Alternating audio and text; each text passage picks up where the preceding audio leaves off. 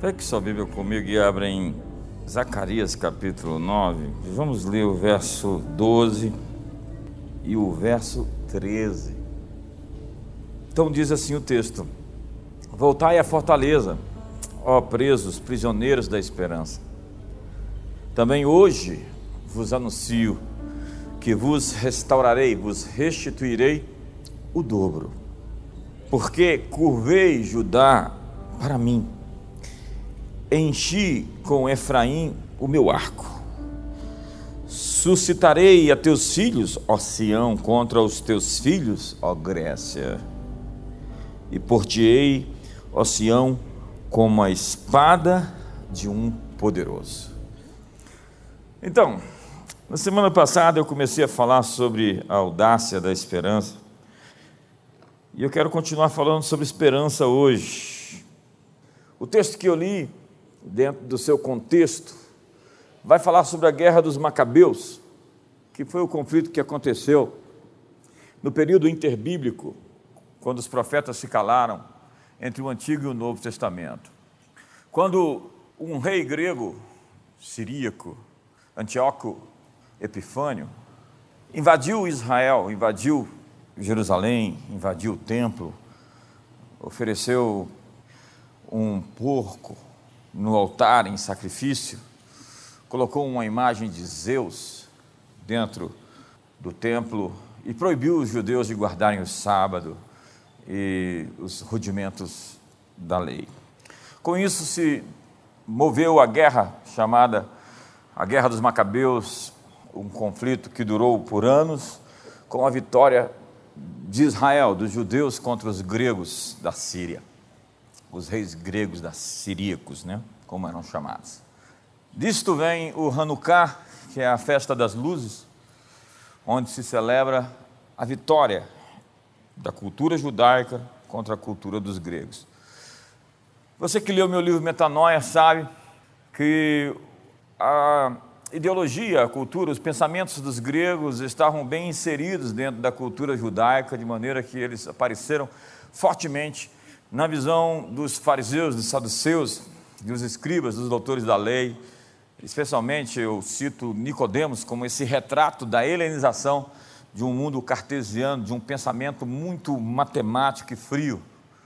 E quando nós lemos esse texto sobre esperança, imediatamente fala sobre guerra entre judeus e gregos, entre Sião e a cultura dos gregos, o pensamento, a ideologia, a cosmovisão, a mentalidade. Estamos falando de uma guerra de pensamentos, de ideias, de maneiras de pensar, de refletir, de calcular, de medir.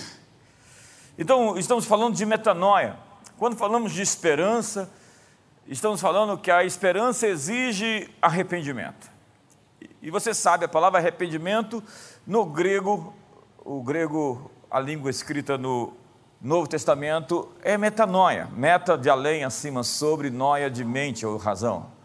Acima da mente, sobre a mente ou além da razão. Uma razão expandida, uma mente transcendente. A capacidade de ver além da superfície, além daquilo que se mostra. Então, o texto que eu li fala: volte ao lugar de força, volte à fortaleza, volte ao seu lugar onde você está seguro. E você, prisioneiro de esperança, fique sabendo que eu vou te restituir o dobro de tudo aquilo que você perdeu. O texto está falando sobre arrependimento, sobre metanoia, sobre uma mudança da maneira de refletir, de calcular, de medir, de pensar. O arrependimento, ou a metanoia, muda a nossa perspectiva sobre a realidade. Metanoia nos permite pensar e enxergar a partir da visão de Deus sobre a vida.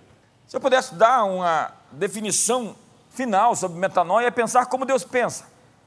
Refletir, ter a perspectiva do que Deus tem, como Ele enxerga, como Ele vê. Então, eu tenho que me arrepender até que o meu modo de pensar esteja de acordo com o padrão de Deus. Então, arrependimento não é um ato único, é um ato contínuo. Metanoia não é o fato de você, ah, vou me converter e entregar a vida a Jesus e depois nada mais. Quer dizer que essa conversão ela é falsa. Ela não vai se sustentar. Porque você precisa mudar o que está aí na sua cabecinha, o que está entre suas duas orelhas. Isso significa andar em arrependimento, andar em metanoia. Então, metanoia é o arrependimento contínuo até que a minha reação seja de acordo com a minha nova natureza. Então, é instintivo, é celular, é, é DNA, faz parte de mim, é essencial. Está inserido, além da pele, é, está no sangue, está nas veias, está correndo dentro de mim.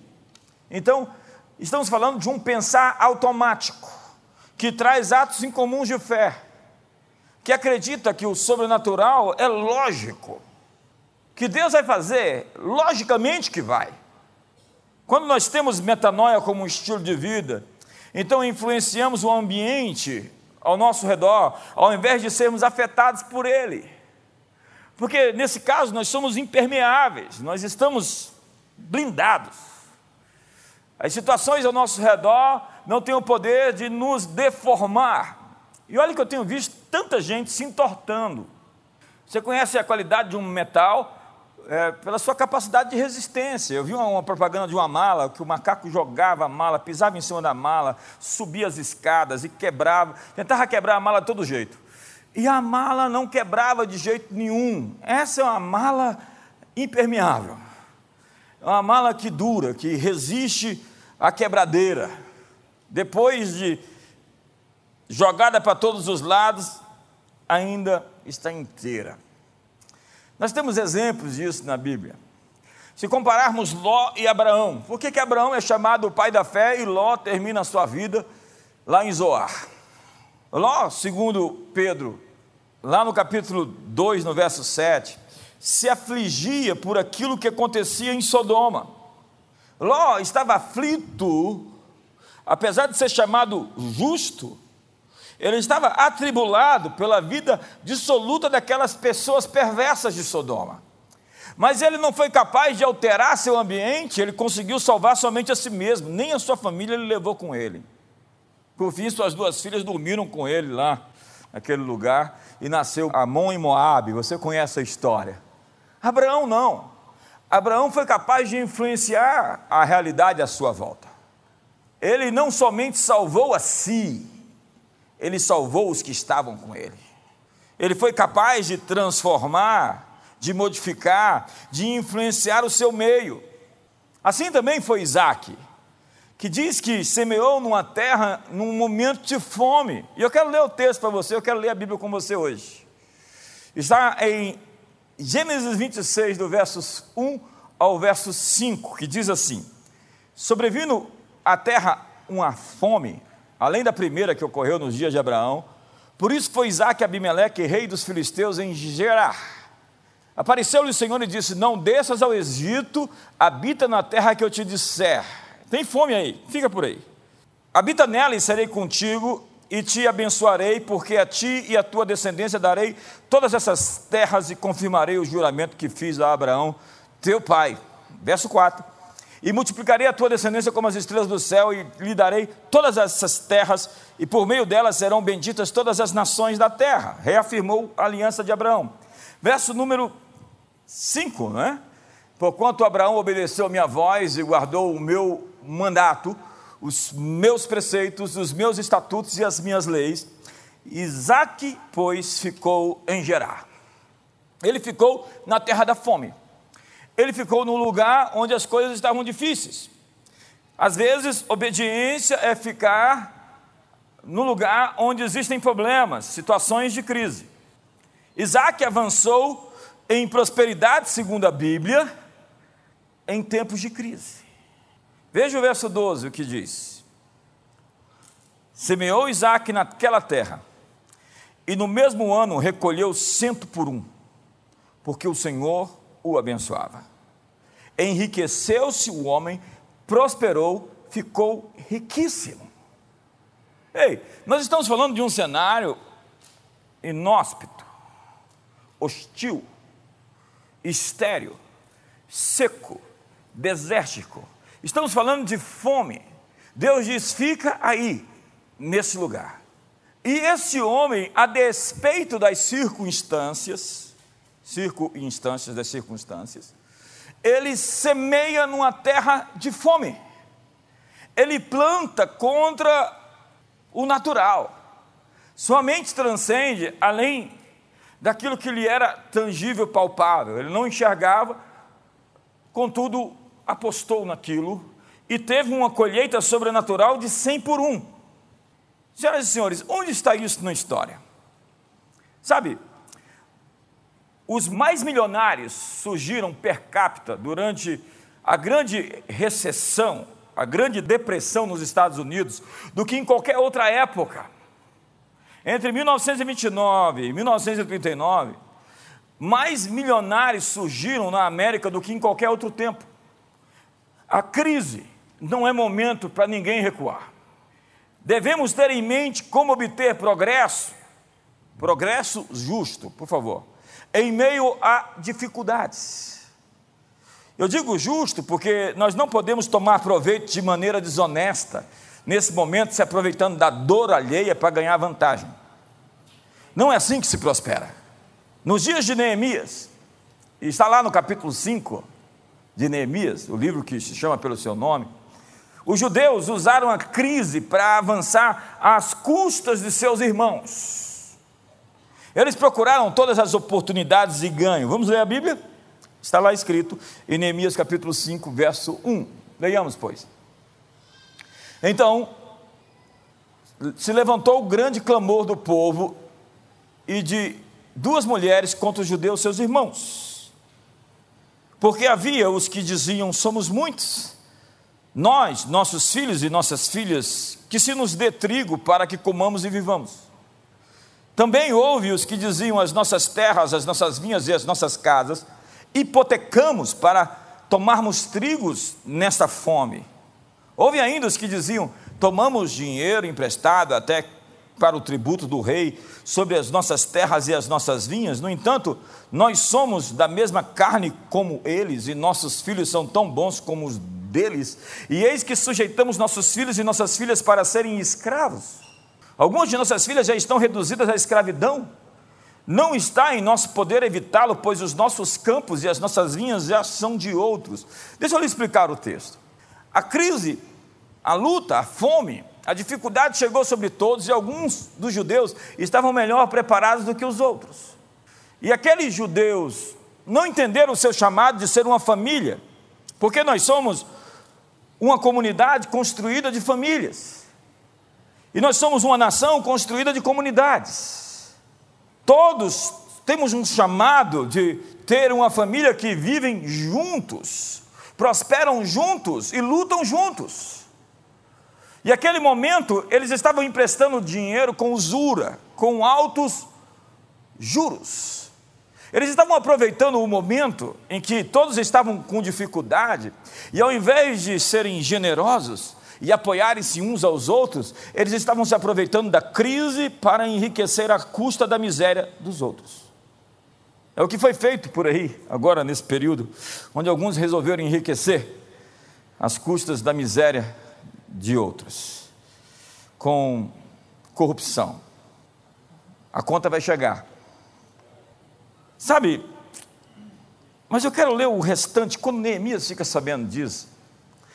Neemias dá uma sova neles. Tem um, um final do livro, ele, ele, arranca o cabelo da barba de alguns. Eu não posso fazer isso hoje, né? Mas Neemias fez. E ele, ele batia nas pessoas, porque ele alinhava as pessoas com. Ele não apacentava, ele apalcentava. E Neemias está falando: ouvindo eu, pois, o seu clamor e essas palavras, é a sequência do texto. Muito me indignei. Indignação é uma característica de líderes de verdade, eles ficam indignados com a injustiça. Então consultei comigo mesmo, depois contendi com os nobres e com os magistrados, e disse-lhes: Estais tomando juros, cada um do seu irmão. E ajuntei contra eles uma grande assembleia. Vamos fazer uma reunião, vamos resolver isso. E disse-lhes: Nós, segundo as nossas posses, temos resgatado os judeus, nossos irmãos que foram vendidos às nações. E vós venderíeis os vossos irmãos, ou seriam vendidos a nós? Então se calaram e não acharam o que responder. Ele disse: Eu peguei o meu dinheiro, estou comprando os meus irmãos que foram vendidos às outras nações e vocês estão me deixando com vergonha com relações às nações ao redor. Disse mais: Não é bom o que fazeis, porventura não devieis andar no temor do nosso Deus por causa do pobre dos povos, os nossos inimigos? Também eu, meus irmãos e meus moços, lhes temos emprestado dinheiro e trigo, deixemos, peço-vos, esse ganho. Ele está dizendo: deixe esse lucro. Deus tem outra coisa melhor para você restituir-lhes hoje os seus campos, as suas vinhas, os seus olivais e as suas casas, como também a centésima parte do dinheiro do trigo, do mosto e do azeite que deles tende exigido. Então, se nós queremos viver em arrependimento, em metanoia, nós devemos ter um coração generoso que não vive de acordo com as circunstâncias, mas de acordo com princípios. A grande tragédia da vida de Saul, eu estudo a vida dos homens de Deus, e eu tento entender por que eles acertaram e por que outros falharam. Aprender com o erro dos outros é a coisa dos sábios. Eles veem o exemplo e aprendem sem ter que passar por aquele sofrimento. E Saul, toda a sua tragédia se resume a uma única frase.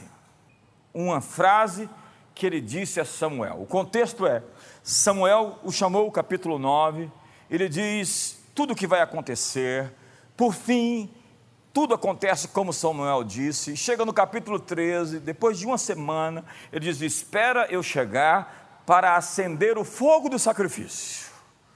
E Saul disse, depois de acender o fogo, forçado pelas circunstâncias, eu não esperei você chegar e ofereci o holocausto. Diga comigo essa frase: forçado pelas circunstâncias. Forçado pelas circunstâncias. A questão é que você não pode ser forçado pelas circunstâncias. Você tem que forçar as circunstâncias.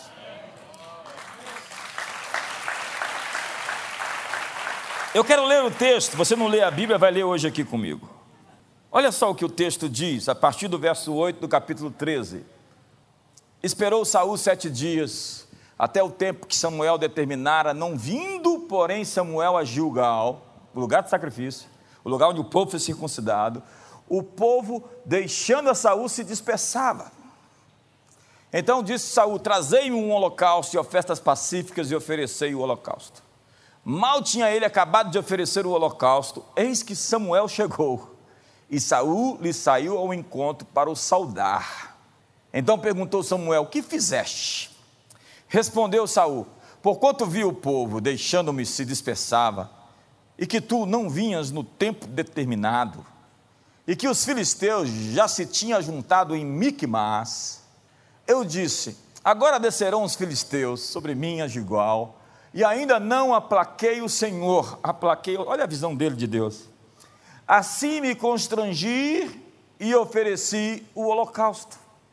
Então disse Samuel a Saul: Procedeste neciamente, não guardaste o mandamento que o Senhor teu Deus te ordenou, e o Senhor teria confirmado o teu reino sobre Israel para sempre.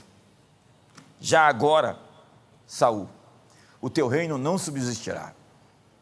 O Senhor buscou para si um homem que lhe agrada, um homem que não é forçado pelas circunstâncias e já lhe ordenou que seja príncipe sobre o teu povo, porquanto não guardaste o que o Senhor lhe ordenou. É incrível, porque esse homem que não é forçado pelas circunstâncias, ele comete erros incríveis, mas ele não comete erros do coração. Ele é Davi, você sabe. Logo depois disso, sai Samuel para ungir um novo rei. Senhoras e senhores, não existe justificativa que justifique desobedecer a Deus. Não existe circunstância que possa lhe dizer, não, eu fiz isso porque fui forçado pelas circunstâncias. Nós deveríamos circunstanciar, nós deveríamos contingenciar, ser a variável que muda a conjuntura. Sim, você é a variável que aparece e modifica o resultado. Era tudo para dar errado até que você chegou ali, até que você entrou lá, até que você se posicionou, porque nós recebemos o poder de mudar a realidade. Eu falei sobre Ló, um sujeito que se afetava e se afligia. E falei sobre Abraão, um sujeito que modelou, que moldou a realidade. Nós temos o poder de modificar qualquer diagnóstico, transformar a geografia ao nosso redor, alterar a atmosfera. Nós somos termostatos e não termômetros. Somos modeladores culturais. Portanto, force as circunstâncias não se dobre a elas. É isso que é metanoia. Não é se sujeitar àquilo que existe, mas transformar aquilo que existe naquilo que tem que existir. Nós deveríamos provocar uma mudança atmosférica onde quer que nós vamos. O ambiente ao nosso redor deveria ser temperado por nós que somos definidos assim como sal. Se somos a luz do mundo, deveríamos trazer luz no lugar mais escuro. Ao invés de ficar se queixando que as coisas estão ruins, deveríamos ser as soluções para essas coisas ruins. Mas adianta você que isso não é um trabalho leve de ser feito. Por isso que não é tão presente, tão frequente, porque é como dobrar metais difíceis com bigornas. Exige esforço, trabalho duro e perseverança. Se manter na posição até que aquilo seja alterado. Não é uma coisa que você vai fazer de maneira leve ou suave. Exige muito trabalho. Algo mais. A resposta sempre virá, mas por vezes ela não vem do modo como nós a esperamos. Seu livramento sempre vai chegar Espero que você esteja lá quando chegar, porque alguns não esperam e perdem a melhor parte. Quem não desiste sempre vai alcançar o que busca. Mas não espere que Deus vai agir de uma maneira convencional, quadrada, esperada por modos fáceis de se perceber. Deus se manifesta de várias formas. Ele é absolutamente surpreendente. E ele trabalha no turno da noite. Nós não deveríamos ter medo das circunstâncias. Nós deveríamos repaginar. Deveríamos entrar no modo de moldar e modelar a realidade, ao invés de se tornar maleáveis e circunstanciáveis. Pessoas que aderem àquilo que existe como que a síndrome das pessoas beges, a síndrome do camaleão Onde chega, ele toma a cor e a maneira como as coisas acontecem, ele não faz nenhuma diferença. Ele simplesmente se acomoda ao que existe. Sabe, a fé cristã não é assim. Onde ela chegou, ela se chocou com a realidade e a transformou. E nós deveríamos ser assim, mas não, não de maneira deseducada, como alguns querem assim fazer, e chegar com mania de exortador, e colocar todo mundo na parede com mão levantada, dizendo assim: agora se converta ou morra. Não, não, a ideia não é essa.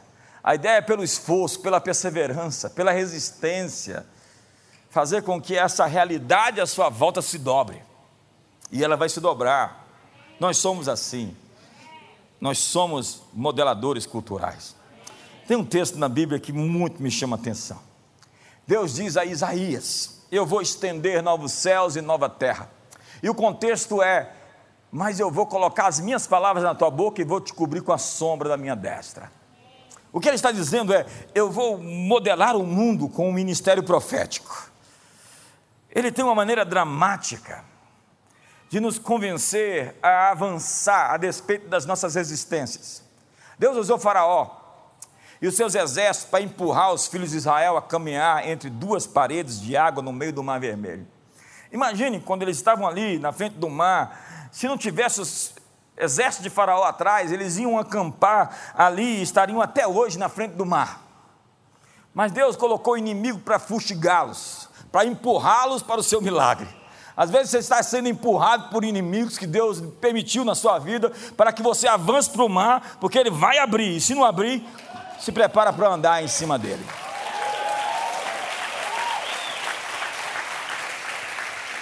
Sabe, existem textos, eu poderia citar inúmeros, mas quero citar alguns clássicos, textos que eu gosto tanto, como Salmos capítulo 84, verso 5. Olha o que diz: Bem-aventurado o homem cuja força está em ti, em cujo coração os caminhos são altos, que se encontram os caminhos aplanados, o qual, passando pelo vale árido, o vale das lágrimas, o vale de Baca, faz dele um manancial de bênçãos e o cobre a primeira chuva.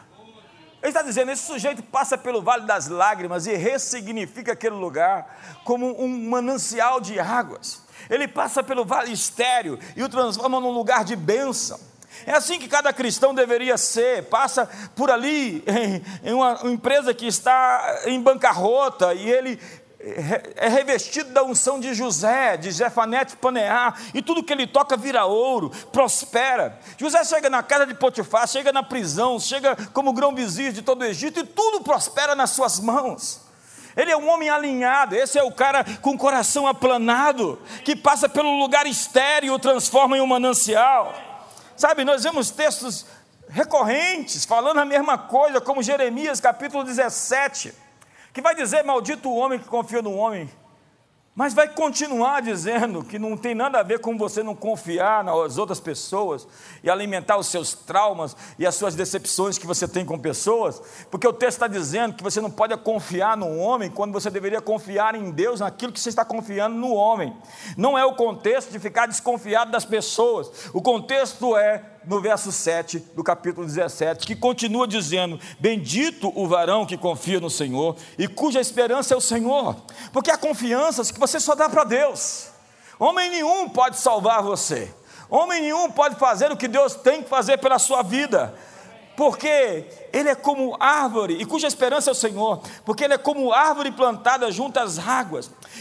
Olha só o texto que estende as suas raízes para o ribeiro e não receia quando vem o calor, mas a sua folha fica verde, e no ano da sequidão não se perturba, nem deixa de dar fruto. Pode ter fome, pode ter seca, vai frutificar, vai florescer, vai acontecer. Me ajuda aí, faz alguma coisa, se manifesta. Eu poderia citar outros textos, como Isaías 35. Tantos textos que falam sobre essa realidade, que nós chegamos em lugares, e os lugares se modificam por causa da nossa presença. Onde o Evangelho chega, ele quebra a esterilidade, a sequidão, a miséria, a pobreza. Se não é, se isso não aconteceu, foi outra coisa que chegou e não o Evangelho, ou somente uma parte do Evangelho. O Evangelho edificou nações poderosas, nações ricas. Sabe, foi isso que aconteceu com a igreja primitiva. Os cristãos de Antioquia, por exemplo, aprenderam a dobrar as circunstâncias. Fala essa frase comigo, poderosa. Diga assim: dobrar as circunstâncias.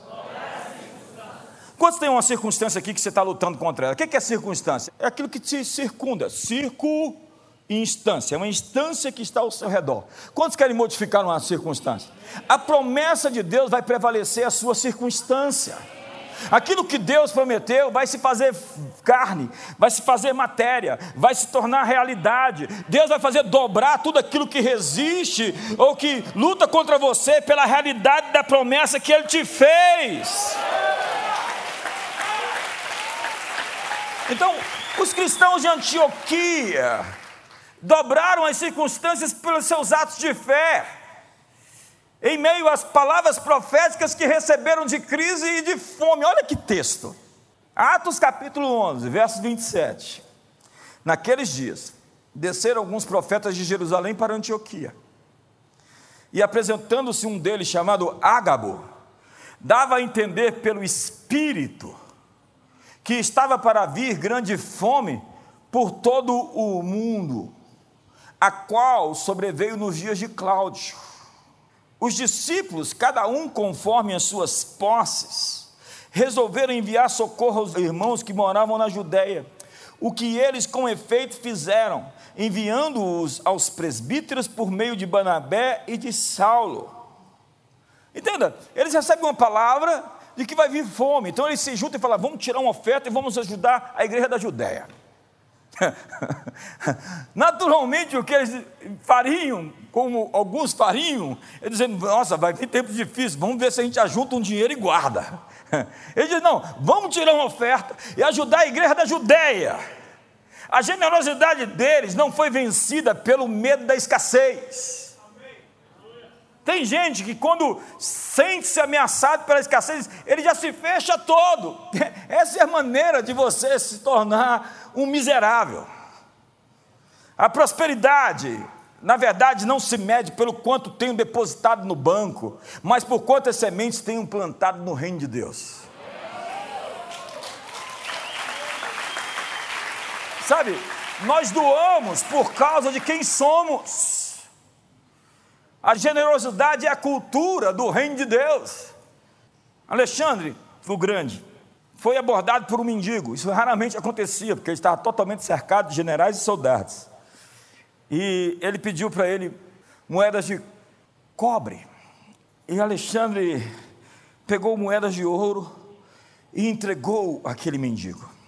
Um dos seus generais questionou como você poderia dar moedas de cobre a ele que atenderiam às suas necessidades.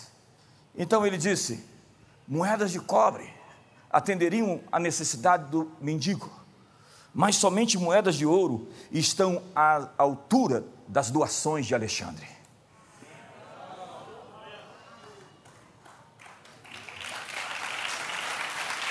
Toda doação que nós fazemos, nós fazemos por três motivos. Primeiro, por compaixão. A Bíblia diz: deu aos pobres, distribuiu, a sua justiça permanece para sempre. A Bíblia diz: Deus vai se lembrar daquilo que você fez pelos pobres. Você dá porque as pessoas precisam, necessitam, então você as ampara. Você dá, em segundo lugar, por causa de uma visão. Você acredita numa visão e você investe nela. Por exemplo, estamos abrindo agora em Alphaville, lá em São Paulo, um lugar para duas mil pessoas sentadas. Mas Abrimos agora em Ipueiras, lá no sertão do Ceará, já é a segunda igreja que estamos abrindo no sertão. E montamos uma estrutura muito boa ali, naquele lugar, para atender aquele lugar, aquela região. No meio da pandemia, nós avançamos, abrimos seis igrejas. A pandemia não nos parou. Na verdade, nós estamos avançando e vamos avançar mais rápido do que jamais avançamos outrora. Eu estava pensando tanto de gente que nós estamos enviando para fora. Falei, Jesus, nos dá novos pastores e líderes, porque nós estamos espalhando. Ajuntar é coisa pastoral, espalhar é coisa apostólica. Então nós estamos realmente no modo apostólico. E terceiro lugar, nós doamos porque desejamos dar honra àquilo que é devido. Então a rainha de Shabá chega lá para Salomão, traz muitos presentes. E Salomão é um rei, e os reis são conhecidos pela sua generosidade, pelo menos deveriam. E depois que ela entrega tudo que dá para ele, ele diz: ela não pode me superar na capacidade de dar. Então ele dá tudo que ela quer, tudo que ela pediu. E ela sai chocada, como sem espírito de lá, por toda a riqueza e a grandeza de Salomão. A verdade é que a igreja de Antioquia semeou na igreja da Judéia que primeiro lhe trouxe o Evangelho. E a conclusão da história de Antioquia é que nunca mais ouvimos falar dessa fome, pelo menos lá não. O que eu estou querendo dizer? A generosidade de doar especificamente para honrar pode silenciar a voz da fome de uma maneira incomum. Eles tinham uma profecia de fome e diz: Nós vamos contra ela com generosidade. Nós temos que trabalhar com o espírito oposto. Para o profeta Zacarias, no texto que eu li, nós devemos voltar ao nosso lugar de força. Eu vi tanta gente fragilizada nesse momento, falando, se expressando, se manifestando, em um momento em que ele deveria parar, pensar, refletir e ouvir Deus. E o testemunho que foi dado não era o mais acertado, porque aquela pessoa estava em um momento de fraqueza. E nesse momento, você deve ponderar, refletir e se calar.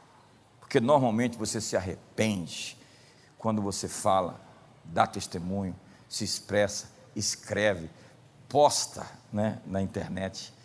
É, vomitar não é uma coisa é, para ser feita publicamente. Algumas pessoas estão vomitando em público nas redes sociais. Aquilo que elas não conseguiram digerir, elas estão colocando para fora. Dá um sorriso para o seu irmão, eu acho que ficou tenso agora. O que Zacarias está dizendo é que esse lugar de força se chama esperança. E a mente da metanoia é a esperança. Voltai à fortaleza, ó prisioneiros de esperança também, porque hoje vos anuncio que tudo vos restituirei em dobro. O que Deus está prometendo é uma dupla porção.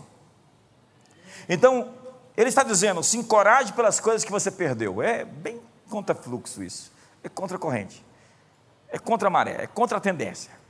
Se encoraje por aquilo que se perdeu. Pense em alguma coisa que você perdeu e fique encorajado por isso, porque Deus está dizendo: Eu vou devolver o dobro das coisas que você perdeu. Então, seus problemas são a oportunidade de receber o dobro. E eu quero lhe dizer que esse é um tempo de recuperar coisas perdidas. Porque Deus é um especialista de restaurar as coisas de maneira que elas sejam melhores do que antes. Melhor do que antes. Diga comigo, melhor do que antes. O pessoal está falando do novo normal, que você vai viver de máscara, andando totalmente afastado, não pode abraçar ninguém. Ei, melhor do que antes. Eu, estou querendo gerar um cenário e moldar a realidade com você aqui essa noite, e não dizer que nós vamos ser moldados por esses engenheiros sociais que querem colocar a gente dentro de uma caixinha e nos prender. Diga melhor do que antes. Diga melhor do que antes. Diga melhor do que antes. Deus fala sobre o, o, o segundo templo, ele diz assim: olha, essa casa será maior do que a primeira. Porque essa é a natureza de Deus, fazer coisas melhores do que as anteriores. Deus tem o poder de restaurar coisas quebradas. Deus é especialista. Deus, quando Deus não restaura, Ele restaura para um lugar melhor do que antes. Diga melhor do que antes. Escreva lá no seu espelho, melhor do que antes. O que virá será melhor do que antes o novo derramar do Espírito Santo será maior do que o de Pentecostes. A igreja dos últimos tempos será mais poderosa do que a igreja de Atos dos Apóstolos. José disse aos seus irmãos: O mal que vocês intentaste contra mim, Deus o tornou em bem. Diga, Deus o tornou em bem. Diga comigo, o mal se tornou em bem. Não, repita comigo, o mal virou bem. Se transformou em bem José parecia que tinha 13 anos infrutíferos de atraso em sua vida. Os 13 anos de atraso na vida de José o impulsionou para o seu lugar de promoção. Parece que você perdeu tempo.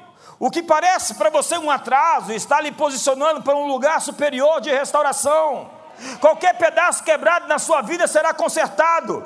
No livro de Jó, Deus disse a Jó: Eu vou te dar o dobro do que você perdeu, Jó.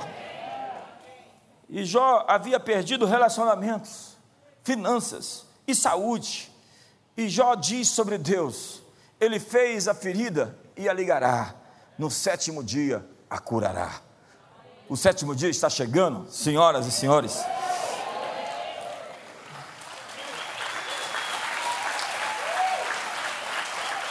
Deus não remove as cicatrizes da sua vida, mas as transforma em troféus que revelam suas vitórias sobre os seus sofrimentos. Cicatrizes existem para dizer você sobreviveu e você está mais forte.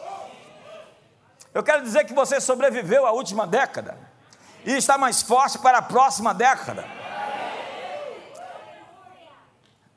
No Salmo 90, tem um texto que me chama muita atenção. Ele faz uma oração Faze-me ver o bem pelo mal com que fomos afligidos. Ele está dizendo: me dá uma recompensa pelo sofrimento que eu passei. Então as partes quebradas dentro de você vão ser, serão reajuntadas. Não desperdice a sua dor. Ela te dá acesso a uma unção que você nunca teve. Eu, as pessoas mais especiais que eu conheço, que têm um consolo, um conforto e uma força diferente, são pessoas que passaram pelo o que não se explica naturalmente. Pessoas com perdas, com sofrimentos e com dores maiores, são pessoas com uma graça muito maior, porque a graça de Deus sempre nos basta. Deus não esconderá seus defeitos, feridas ou falhas, mas Ele as exibe para mostrar quão gracioso Ele é. Então assuma a responsabilidade pelo seu lugar na vida ao invés de se avaliar como uma vítima. Porque numa atmosfera de graça, o juízo se dobra diante da misericórdia. Tudo o que Jesus fez quando ele veio foi mostrar o Pai. Felipe, você não sabe que quem vê a mim vê o Pai? Ele estava fazendo as obras do seu Pai. Eu não faço nada que não vi meu Pai fazer. Então ele fez o que um pai faria para os seus filhos.